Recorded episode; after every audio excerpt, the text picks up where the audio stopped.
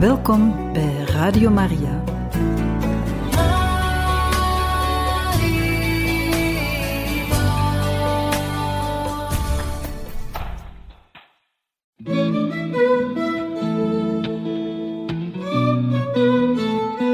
De kerk spreekt. De zorg van een moeder door de eeuwen heen. Een programma van Radio Maria.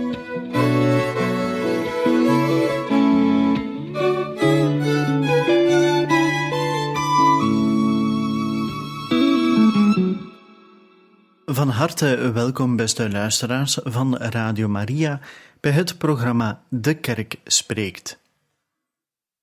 We lezen u vandaag verder voor uit de encycliek van de heilige paus Johannes de 23ste Pacem in Terris, Vrede op aarde, geschreven op 11 april 1963. Ondertussen waren we aangekomen bij artikel 9 van het derde deel. Dat handelt over betrekkingen tussen de politieke gemeenschappen. Artikel 9 De vrijheid. Verder moeten de wederzijdse betrekkingen tussen de politieke gemeenschappen gebaseerd zijn op vrijheid. Dit houdt in dat geen enkele natie iets mag ondernemen wat een onderdrukking van andere naties of een onrechtvaardige inmenging in haar aangelegenheden betekent. Integendeel, allen moeten ertoe bijdragen dat de andere politieke gemeenschappen zich steeds beter bewust worden van hun verantwoordelijkheid, dat zij nuttige initiatieven nemen en dat zij op alle gebied van de menselijke activiteit zelf hun ontwikkeling ter hand nemen.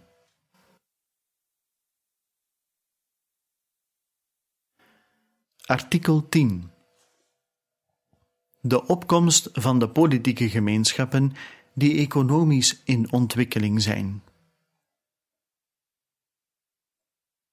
Op grond van hun gemeenschappelijke oorsprong, verlossing en eindbestemming zijn alle mensen met elkaar verbonden en zijn zij geroepen om één grote christenfamilie te vormen. Daarom hebben wij in onze encycliek Mater et Magistra de meer welvarende landen aangespoord om in allerlei vormen hulp te verlenen aan de landen wier economische ontwikkeling in opbouw is. Wij mogen thans tot onze grote voldoening constateren dat onze aansporingen in brede kringen zo gunstig zijn ontvangen, en vertrouwen dat zij in de toekomst een nog breder gehoor zullen vinden, opdat de minder welvarende volken zo spoedig mogelijk zulk een graad van economische ontwikkeling bereiken, dat hun burgers een meer menswaardig bestaan krijgen. Maar wij willen opnieuw benadrukken dat deze hulpverlening aan de ontwikkelingslanden zo moet geschieden dat hun vrijheid volkomen intact blijft en dat zij zichzelf zien als de eerste bewerkers van hun economische en sociale ontwikkeling, waarvoor zij zelf de voornaamste verantwoordelijkheid dragen. Hieromtrent verklaarde onze voorganger Paus Pius XII met grote wijsheid. Binnen het kader van een nieuwe orde, gebaseerd op de beginselen van de zedenwet, is er geen plaats voor de schending van de vrijheid, de integriteit en de veiligheid van andere naties, ongeacht de uitgestrektheid van hun grondgebied of hun vermogen tot zelfverdediging. Al is het onvermijdelijk dat de grote staten door de grotere mogelijkheden die zij bezitten en door hun macht de weg aanwijzen voor het tot stand komen van economische groeperingen tussen hen en kleinere en zwakkere naties, toch behouden deze, evenals alle staten binnen de perken van het algemeen belang, het onbetwistbaar recht op erkenning van hun politieke onafhankelijkheid, het recht om bij conflicten tussen de staten op daadwerkelijke wijze de neutraliteit te bewaren, die hen volgens het natuurrecht en het volkenrecht toekomt, alsmede het recht op economische ontwikkeling. Want alleen op die manier zullen zij op behoorlijke wijze het algemeen welzijn en het stoffelijk en geestelijk welzijn van hun eigen volk kunnen bereiken. Daarom moeten de meer welvarende politieke gemeenschappen bij al hun vormen van hulpverlening aan de ontwikkelingslanden de etnische eigenheden en de tradities van elk volk in alle opzichten respecteren en zich onthouden van ieder streven naar politieke overheersing.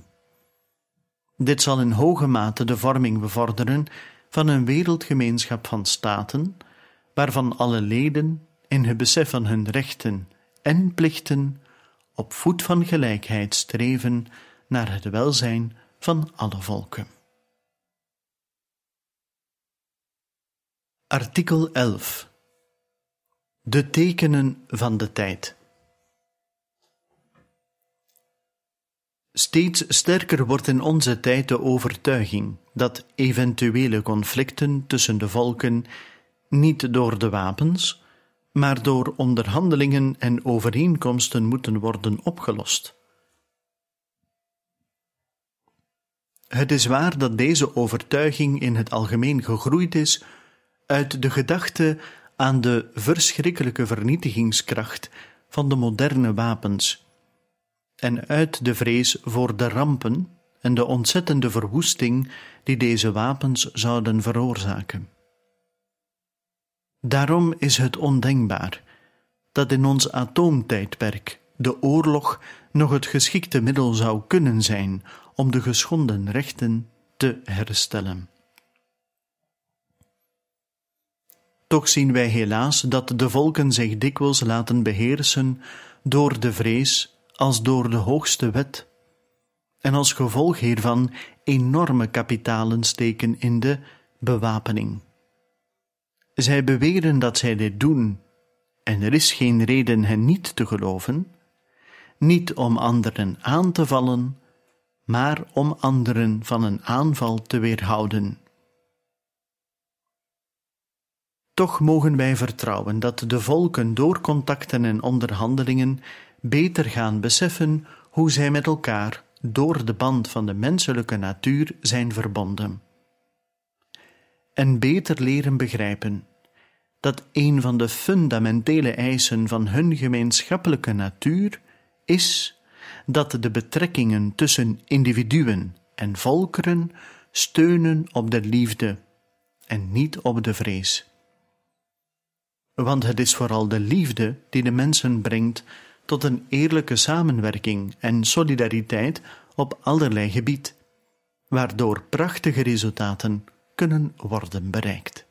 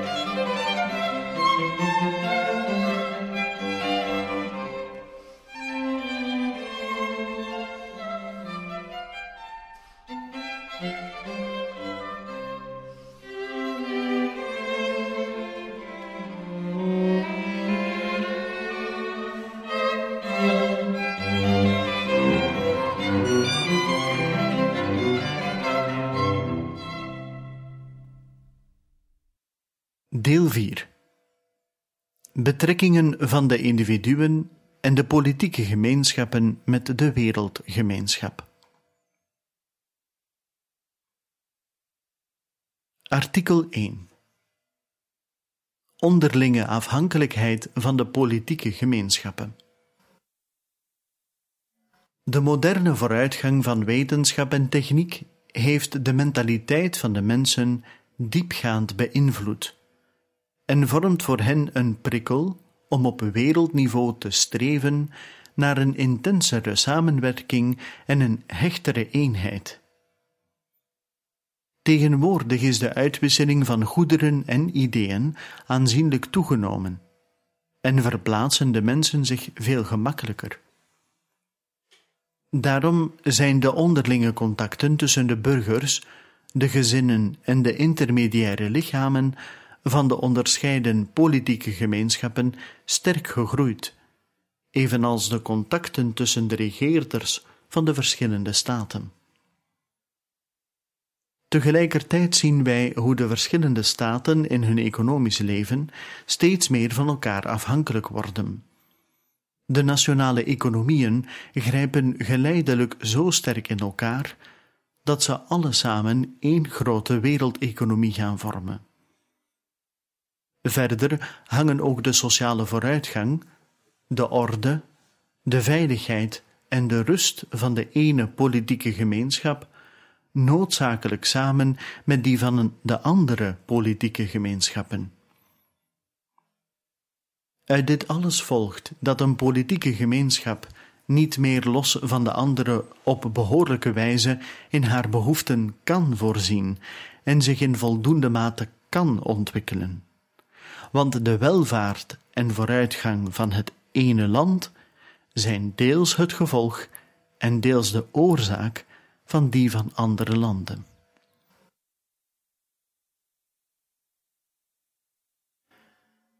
Artikel 2 Ontoereikendheid van de huidige organisatie van het publiek gezag voor de verwezenlijking van het universeel algemeen welzijn.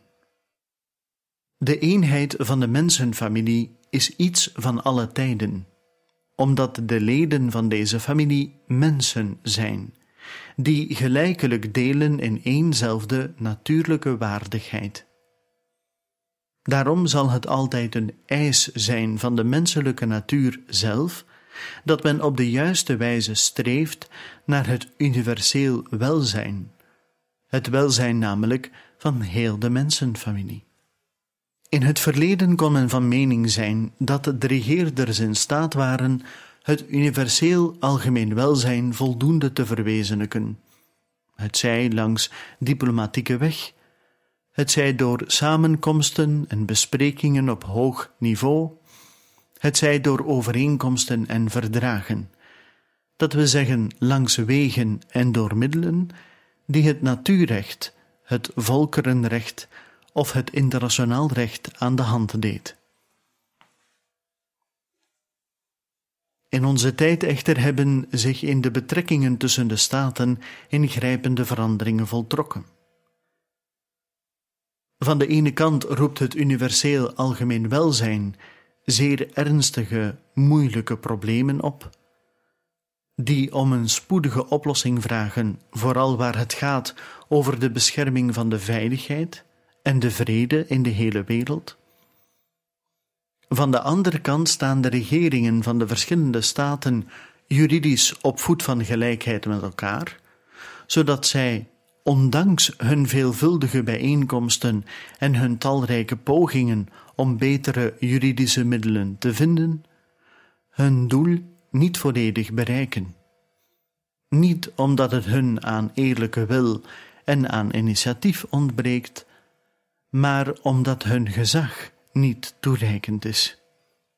Bij de tegenwoordige ontwikkeling van de mensheid moet dus en de structuur en functionering van de staten en de macht waarover het publiek gezag in iedere staat beschikt, ontoereikend geacht worden om het universeel algemeen welzijn naar behoren te bevorderen.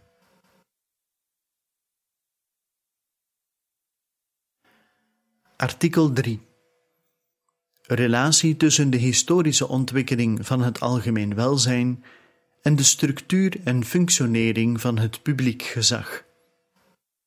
Beschouwt men aandachtig zowel het karakter van het algemeen welzijn als de aard en de functionering van het publieke gezag, dan blijkt tussen beide een innerlijk verband te bestaan. Zoals immers de morele orde een publiek gezag vereist om het algemeen welzijn in de burgerlijke gemeenschap te verwezenlijken, zo eist ze ook dat dit gezag hiertoe daadwerkelijk in staat is.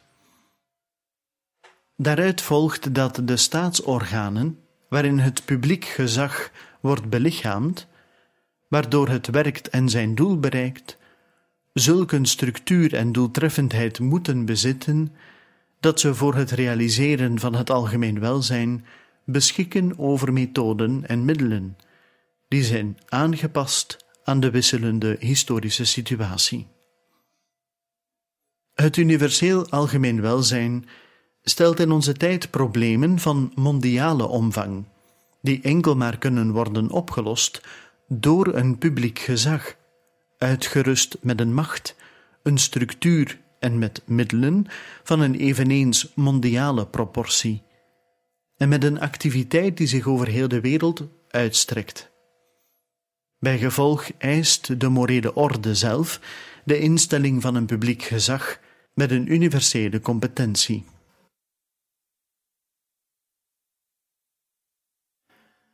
Artikel 4 Een publiek gezag ingesteld door onderling overleg en niet door geweld opgelegd.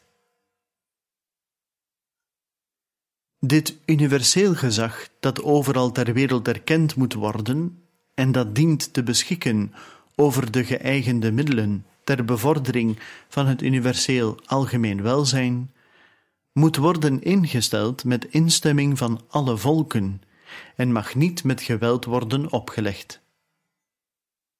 De reden hiervan is dat dit gezag zijn taak doeltreffend moet kunnen vervullen, dat het loyaal en onpartijdig moet zijn en daadwerkelijk gericht op het universeel algemeen welzijn.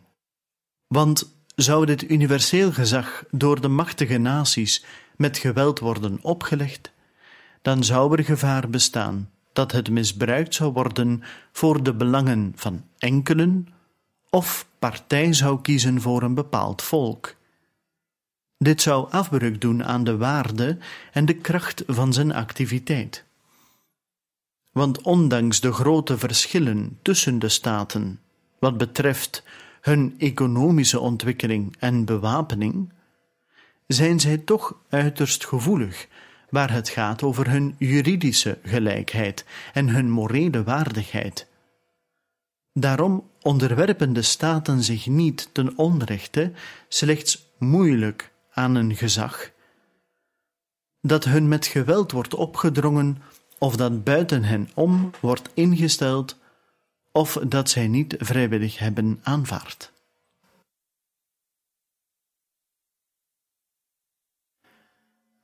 Artikel 5 Het universeel algemeen welzijn en de rechten van de persoon. Evenals het algemeen welzijn van de afzonderlijke politieke gemeenschappen, zo kan ook het universeel algemeen welzijn niet begrepen worden zonder rekening te houden met de menselijke persoon. Daarom moet het publiek universeel gezag zich vooral tot doel stellen de erkenning, de eerbiediging, de bescherming en de bevordering van de rechten van de menselijke persoon. Dit doel kan het bereiken ofwel door een rechtstreekse interventie, waar de omstandigheden het vragen, ofwel door op wereldniveau voorwaarden te scheppen die het de nationale regeringen gemakkelijker maken hun eigen taak te vervullen.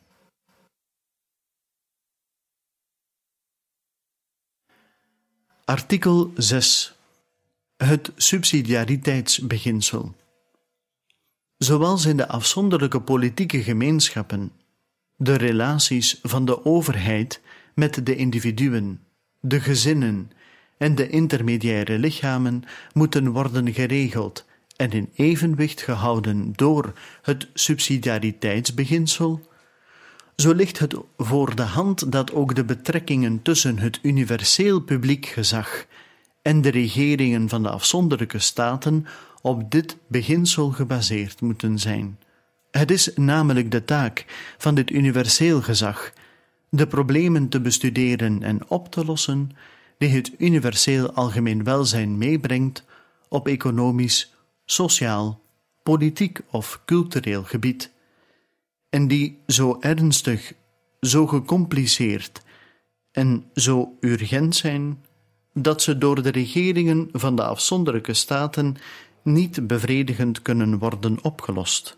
Het universeel gezag mag niet de activiteit van het publiek gezag van de afzonderlijke staten inperken of aan zich trekken. Het moet integendeel over heel de wereld voorwaarden zien te scheppen, die het zowel aan de nationale regeringen als de individuen en intermediaire lichamen mogelijk maken om in een sfeer van grotere zekerheid hun functie uit te oefenen hun plichten te vervullen en van hun rechten gebruik te maken.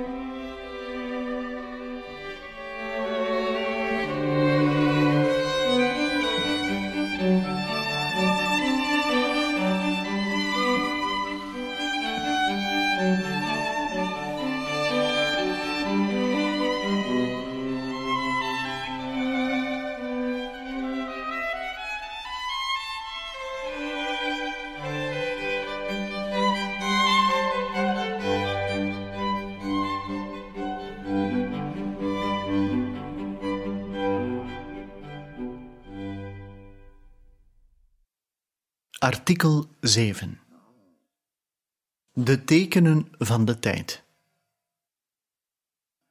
Zoals bekend werd op 26 juni 1945 de Organisatie van de Verenigde Naties opgericht, de VN. Hieraan zijn later organen toegevoegd, wier leden werden benoemd door de regeringen van de verschillende landen en die belangrijke internationale taken te vervullen kregen op economisch, sociaal en cultureel gebied en op het terrein van de opvoeding en de gezondheidszorg. Het voornaamste doel van de Organisatie van de Verenigde Naties is de vrede onder de volken te handhaven en te consolideren, en tussen hen vriendschappelijke betrekkingen tot stand te brengen en te bevorderen, gebaseerd op de beginselen van gelijkheid, wederzijds respect en alzijdige samenwerking op alle gebieden van de menselijke activiteit. Een duidelijk bewijs van de belangrijkheid van de VN is de universele verklaring van de rechten van de mens, die op 10 december 1948 door de Algemene Vergadering van de Verenigde Naties werd goedgekeurd. In de inleiding van deze verklaring wordt alle volken en naties als ideaal voorgehouden de daadwerkelijke erkenning en eerbiediging van alle rechten en vrijheden die in de verklaring worden opgenoemd. Het is ons bekend dat tegen bepaalde punten van deze verklaring bezwaren zijn geopperd, en niet ten onrechte. Maar toch beschouwen wij deze verklaring als een stap op de weg naar de oprichting van een juridisch-politieke organisatie van alle volken ter wereld. Want ze kent plechtig aan alle mensen, zonder uitzondering, de waardigheid toe van de menselijke persoon. En ze proclameert plechtig het recht van iedere mens vrij de waarheid te zoeken, de normen van de zedelijkheid te volgen de plichten van de rechtvaardigheid te vervullen, een menswaardig bestaan te eisen en verder nog andere rechten die met de voorafgaande samenhangen. Het is daarom onze vurige wens dat de organisatie van de Verenigde Naties er steeds beter in mogen slagen haar structuur en middelen aan te passen aan de omvang en de verhevenheid van haar taak. Mogen spoedig de tijd komen dat deze organisatie in staat zal zijn de rechten van de menselijke persoon op efficiënte wijze te waarborgen. De rechten die onmiddellijk voortvloeien uit de waardigheid van de menselijke persoon, en daarom universeel, onschendbaar en onvervreemdbaar zijn.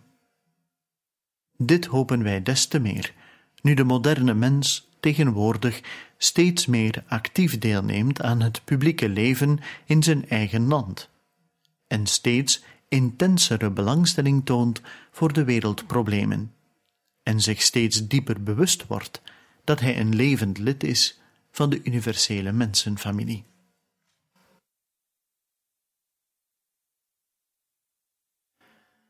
Deel 5 Pastorale richtlijnen.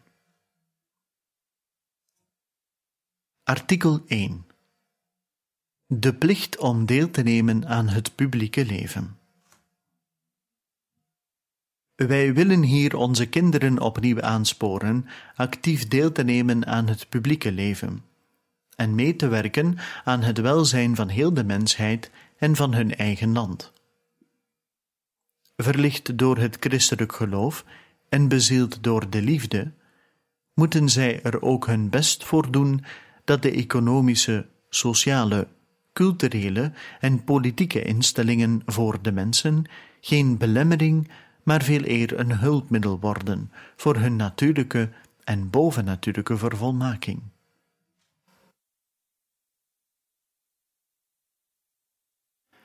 Artikel 2 Wetenschappelijke competentie technische bekwaamheid, professionele specialisatie.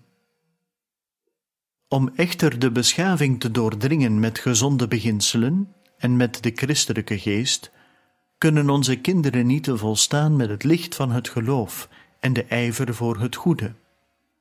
Daartoe wordt ook vereist dat zij actief deelnemen aan de instellingen van de menselijke samenleving, en dat zij van binnenuit de structuur ervan positief beïnvloeden. Maar omdat de moderne beschaving zich vooral kenmerkt door wetenschap en door technische uitvindingen, is er geen positieve beïnvloeding van deze instellingen mogelijk zonder wetenschappelijke competentie, technische bekwaamheid en professionele specialisatie.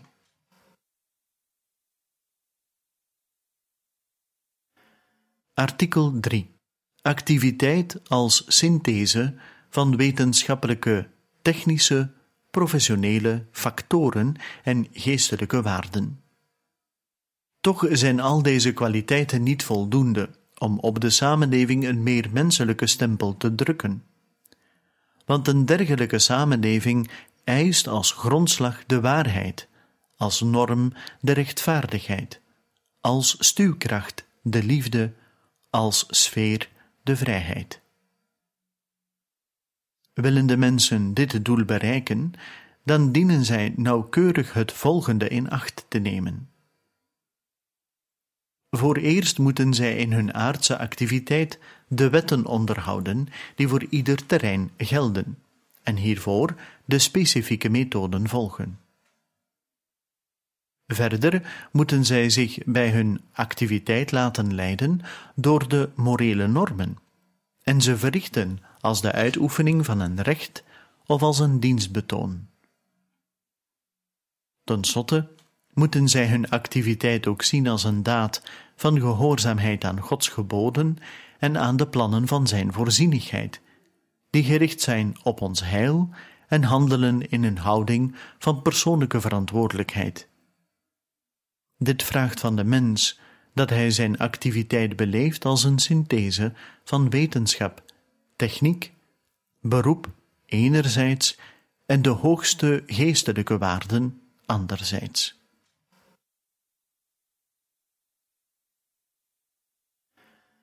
Artikel 4 Harmonie tussen geloof en uiterlijke activiteit. Het is een bekend feit dat in landen met een oude christelijke traditie het maatschappelijke leven op het ogenblik zeer bloeiend is ten gevolge van de vooruitgang van wetenschap en techniek en in rijke mate beschikt over de middelen om de gewenste doeleinden te realiseren. Maar van christelijk elan en christelijke geest valt er dikwijls weinig te bespeuren. Men kan zich afvragen waaraan dit te wijten is, aangezien dit maatschappelijk systeem toch voor een groot deel te danken is geweest en nog te danken is aan mensen die christen zijn en ook inderdaad, althans gedeeltelijk, leven volgens de beginselen van het evangelie. Wij geloven de oorzaak te moeten zoeken in de disharmonie tussen hun geloof en hun activiteit. Het is dus nodig dat zij hun innerlijke eenheid van denken en streven herstellen, zodat hun activiteit doordrongen wordt van het licht van het geloof en de kracht van de liefde.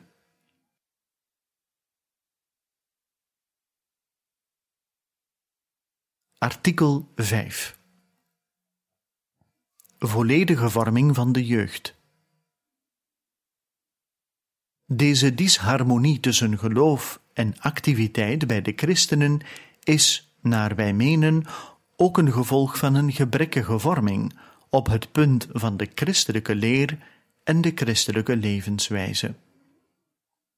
In talrijke milieus komt het maar al te dikwijls voor dat er geen evenwicht bestaat tussen het godsdienstig onderricht en het profane onderwijs.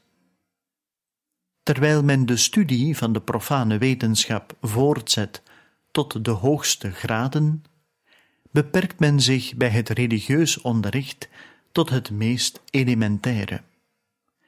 Daarom moet men noodzakelijk komen tot een volledig en voortgezet onderwijs van de jeugd, waarbij de godsdienstige ontwikkeling en de vorming van het zedelijk besef gelijk opgaan met de steeds groeiende wetenschappelijke kennis en technische bekwaamheid.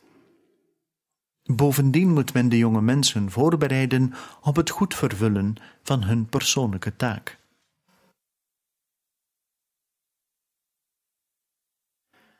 Artikel 6 Volhardende toeleg.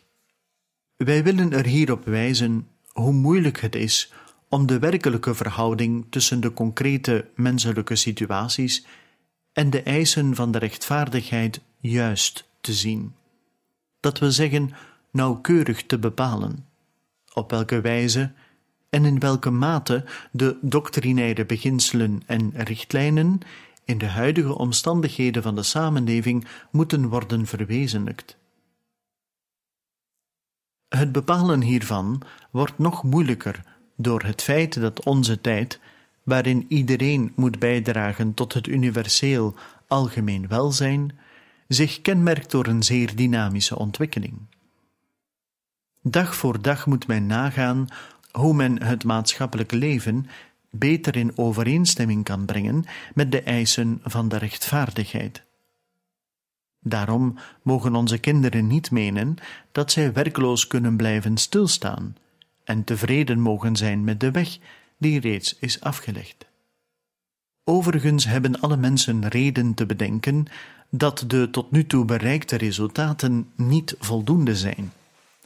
Zij moeten steeds grotere en doelmatiger initiatieven nemen op het gebied van de productieorganen, de vakbonden, de beroepsorganisaties, de verzekeringssystemen, de culturele, juridische en politieke instellingen, de gezondheidszorg, de sport en dergelijke meer.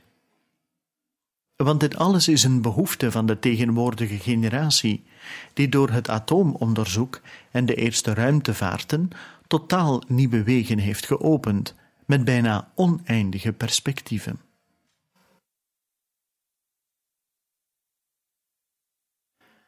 Artikel 7 Relaties tussen katholieken en niet-katholieken op economisch, sociaal en politiek terrein. De tot nu toe uiteengezette beginselen vloeien voort uit de menselijke natuur zelf en behoren merendeels tot het domein van het natuurrecht. Bij het in praktijk brengen van deze beginselen werken de katholieken daarom dikwijls op allerlei wijzen samen met de christenen die van deze apostolische stoel gescheiden zijn, of met mensen die het christelijk geloof missen, maar zich laten leiden door het licht van de rede en zich houden aan de natuurlijke moraal. In zulke gevallen moet het de eerste zorg zijn van de katholieken altijd principieel te blijven en zich niet te laten verleiden tot compromissen die afbreuk doen aan de godsdienst of de moraal. Toch moeten zij anderen ook met begrip en welwillendheid tegemoet treden, iedere vorm van egoïsme vermijden en zich bereid tonen om in loyale samenwerking datgene te verwezenlijken wat in zich goed is of waaruit goed kan voortkomen. Ook moet men altijd onderscheid maken tussen de dwaling en de dwalenden, ook waar het gaat over mensen die dwalen op godsdienstig of zedelijk gebied, of die hieromtrent een onvoldoende kennis bezitten. Want de mens die dwaalt, blijft altijd een menselijke wezen en behoudt altijd zijn waardigheid van persoon, waarmee men in alle omstandigheden rekening moet houden. Bovendien verliest de mens nooit het vermogen zich van de dwaling te bevrijden en de weg te zoeken naar de waarheid. En hierbij zal hem nooit de hulp van Gods voorzienigheid ontbreken. Zo kan dus een mens, die thans de klaarheid van het geloof mist of tot dwaling is vervallen, straks, dankzij het licht van God, de waarheid aanvaarden. Wanneer katholieken op het gebied van tijdelijke aangelegenheden in contact komen met mensen die ten gevolge van dwaling niet in Christus geloven, of een onjuiste voorstelling hebben van het geloof, dan kan dit contact voor deze mensen een aanleiding of een stimulans zijn om tot de waarheid te komen. Ook mag men valse filosofische theorieën omtrent de natuur de oorsprong en de bestemming van de wereld en van de mens niet vereenzelvigen met historische bewegingen op economisch, sociaal, cultureel of politiek gebied, zelfs als deze bewegingen hun oorsprong danken aan die theorieën en daaruit nog steeds hun inspiratie putten. Want een leer die eenmaal definitief is geformuleerd, verandert niet meer, terwijl deze bewegingen die werken in de wisselende historische situaties noodzakelijk in sterke mate de invloed van deze situaties ondergaan. Wie zal overigens ontkennen dat deze bewegingen, in zoverre ze overeenstemmen met de gezonde beginselen van de rede, en de rechtmatige aspiraties van de mens weergeven, positieve en aanvaardbare elementen kunnen bevatten. Het is dus mogelijk dat bepaalde ontmoetingen met een praktisch doel, die tot nu toe volstrekt nutteloos werden geacht, thans reële voordelen opleveren of in de toekomst kunnen opleveren. Maar het oordeel of deze tijd al of niet gekomen is en het bepalen van de modaliteiten en de omvang van een gecoördineerde en werkelijk vruchtbare actie op economisch, sociaal, cultureel of politiek gebied, dit is heel en al een zaak van prudentie, die alle deugden moet leiden, waardoor het individuele en sociale leven wordt geregeld.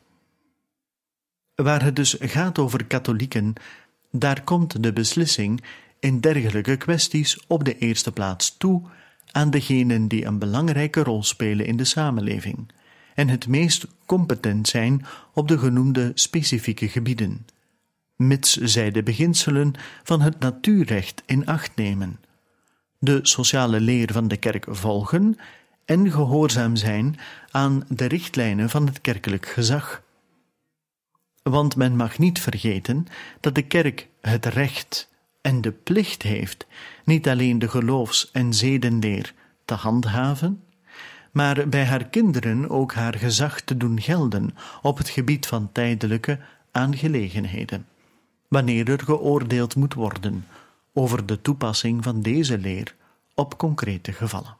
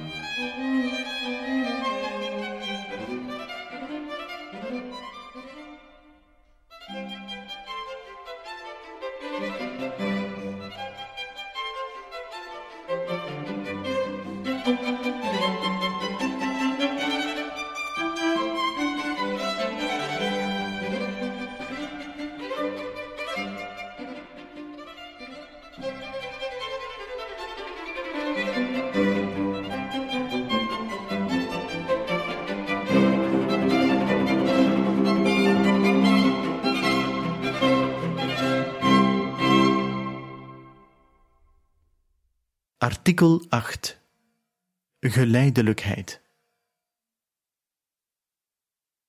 Het ontbreekt niet aan edelmoedige mensen die, als zij geconfronteerd worden met toestanden, weinig of niet beantwoorden aan de eisen van de rechtvaardigheid, zich in hun ijver gedrongen voelen tot radicale hervormingen en met zulke onstuimigheid te werk gaan dat hun optreden veel weg heeft van een revolutie laten zij eraan denken dat geleidelijke groei een eis is van de natuur en dat ook de menselijke instellingen slechts geleidelijk en van binnenuit kunnen verbeterd worden. Onze voorganger, Pius XII, wijst hierop met de volgende woorden: Niet van een omverwerping van de orde, maar van een harmonieuze evolutie is heil en rechtvaardigheid te verwachten. Geweld heeft altijd gevoerd tot afbraak, nooit tot opbouw. Het heeft de hartstochten opgezweept, nooit tot bedaren gebracht. Het heeft haat gezaaid en grote verwoestingen aangericht, nooit de tegenstanders verbroederd. En het heeft mensen en partijen voor de harde noodzaak gesteld om, na smartelijke beproevingen, langzaam alles weer op te bouwen op de ruïnes van de tweedracht.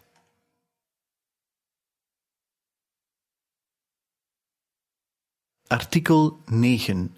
Een onmetelijke taak.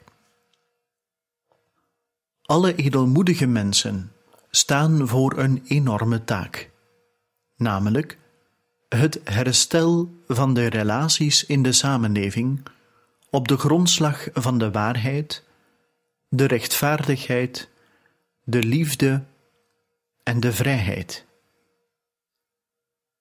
De relaties tussen de individuen onderling, tussen de burgers en hun eigen politieke gemeenschap, tussen de politieke gemeenschappen onderling. Ten slotte, tussen de individuen, de gezinnen, de intermediaire lichamen, de afzonderlijke politieke gemeenschappen enerzijds en de wereldgemeenschap anderzijds. Een zeer nobele taak, omdat ze ware vrede kan brengen volgens de door God gestelde orde. Tot deze mensen, nog te weinig talrijk weliswaar, maar met grote verdiensten voor de menselijke samenleving, mogen wij zeker openlijk een woord van lof richten.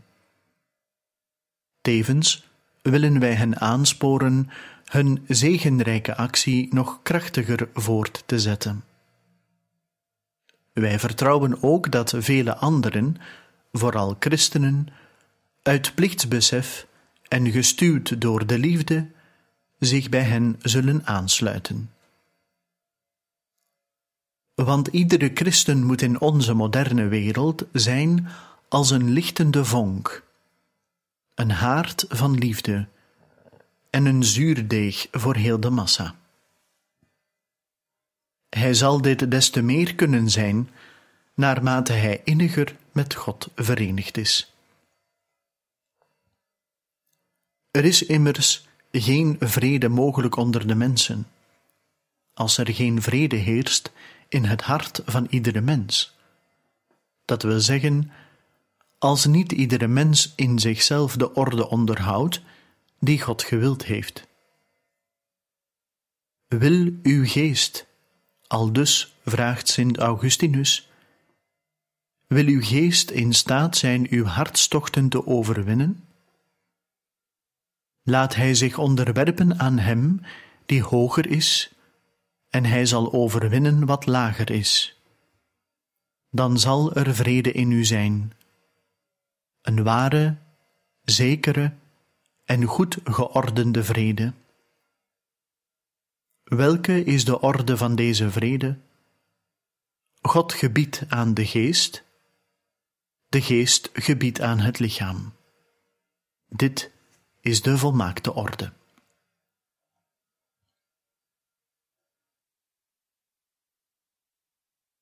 Deel 6 Slot Eerste punt. De vrede gebaseerd op de orde. Wat wij tot nu toe gezegd hebben over de problemen die op het ogenblik de mensheid zo sterk bezighouden en die van onmiddellijk belang zijn voor de ontwikkeling van de menselijke samenleving, is ons ingegeven door een intens verlangen, dat ook het verlangen is van alle mensen van goede wil de consolidering van de vrede in de wereld. Als plaatsbekleder, hoe onwaardig ook, van hem die door het profetisch woord werd genoemd de vorst van de vrede, achten wij het onze plicht, onze gedachten, zorgen en krachten te wijden aan de bevordering van dit universeel menselijk belang. Maar de vrede zal een ijdel woord blijven als hij niet steunt op de orde, waarvan wij in deze encycliek met groot vertrouwen de hoofdlijnen hebben aangegeven. Een orde die als grondslag heeft de waarheid, als norm de rechtvaardigheid, als bezieling en voltooiing de liefde en als uiterlijk kenmerk de vrijheid.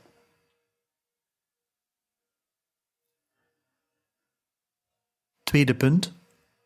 Christus de vredevorst.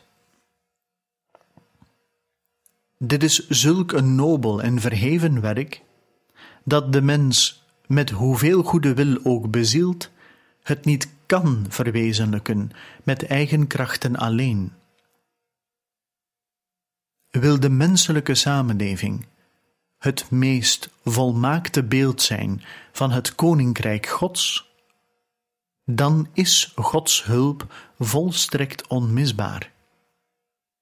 Het is dus vanzelfsprekend dat wij in deze heilige dagen ons gebed richten tot Hem, die door zijn smartelijk lijden en door zijn dood de zonde, de bron en het begin van alle tweedracht, onheil en ongelijkheid heeft weggenomen en die door zijn bloed het menselijk geslacht met zijn hemelse Vader heeft verzoend en het de vrede heeft geschonken.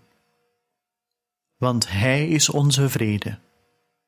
Hij, die van de twee werelden er één gemaakt heeft.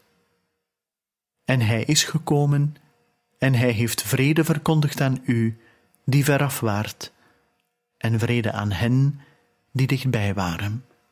Zo schrijft de heilige apostel Paulus in zijn brief aan de christenen van Efeze. Dezelfde boodschap vernemen wij in de liturgie van deze dagen. Na zijn verrijzenis stond onze Heer Jezus te midden van zijn leerlingen en zei: Vrede zij u, Alleluia.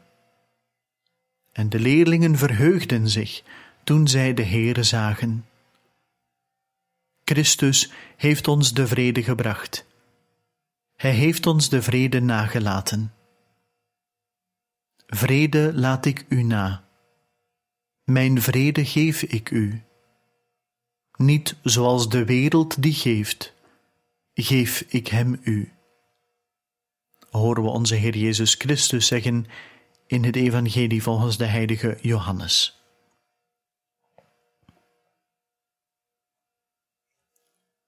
Het derde punt: gebed om vrede. Laten wij deze vrede, ons door de goddelijke Verlosser gebracht, in een vurig gebed van Hem afsmeken. Moge Hij uit de harten van de mensen alles verbannen wat de vrede in gevaar kan brengen. En moge Hij alle mensen maken tot getuigen van waarheid, rechtvaardigheid en broederliefde. Moge Hij de leiders van de volken verlichten en hen helpen om aan hun burgers, naast een rechtmatige welvaart, de kostbare gave van de vrede te verzekeren. Moge Christus, tenslotte, in alle mensen het vurig verlangen opwekken om de barrières die hen scheiden te doorbreken, de banden van de onderlinge liefde te versterken, om begrip te tonen voor elkaar, om te vergeven aan hen die hun onrecht deden mogen zo door hem alle volken zich onderling verbroederen en mogen de vurig verlangde vrede steeds onder hen bloeien en heersen.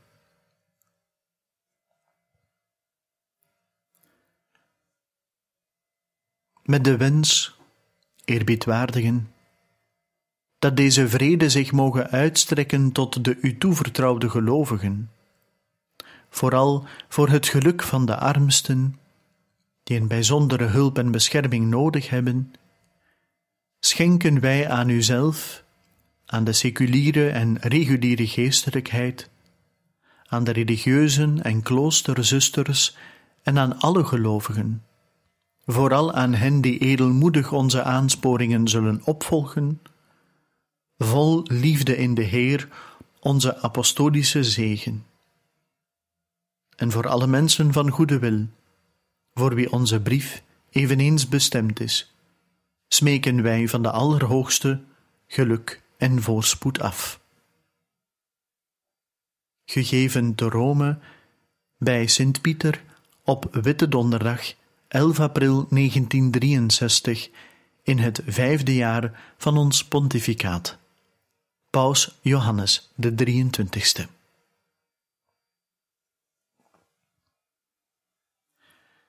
En op deze wijze besluiten wij het voorlezen van de encycliek Pacem in Terris, Vrede op aarde, geschreven dus door de heilige paus Johannes de 23ste, gepubliceerd op 11 april 1963. Wij danken u van ganser harte voor het luisteren en graag tot een volgende aflevering.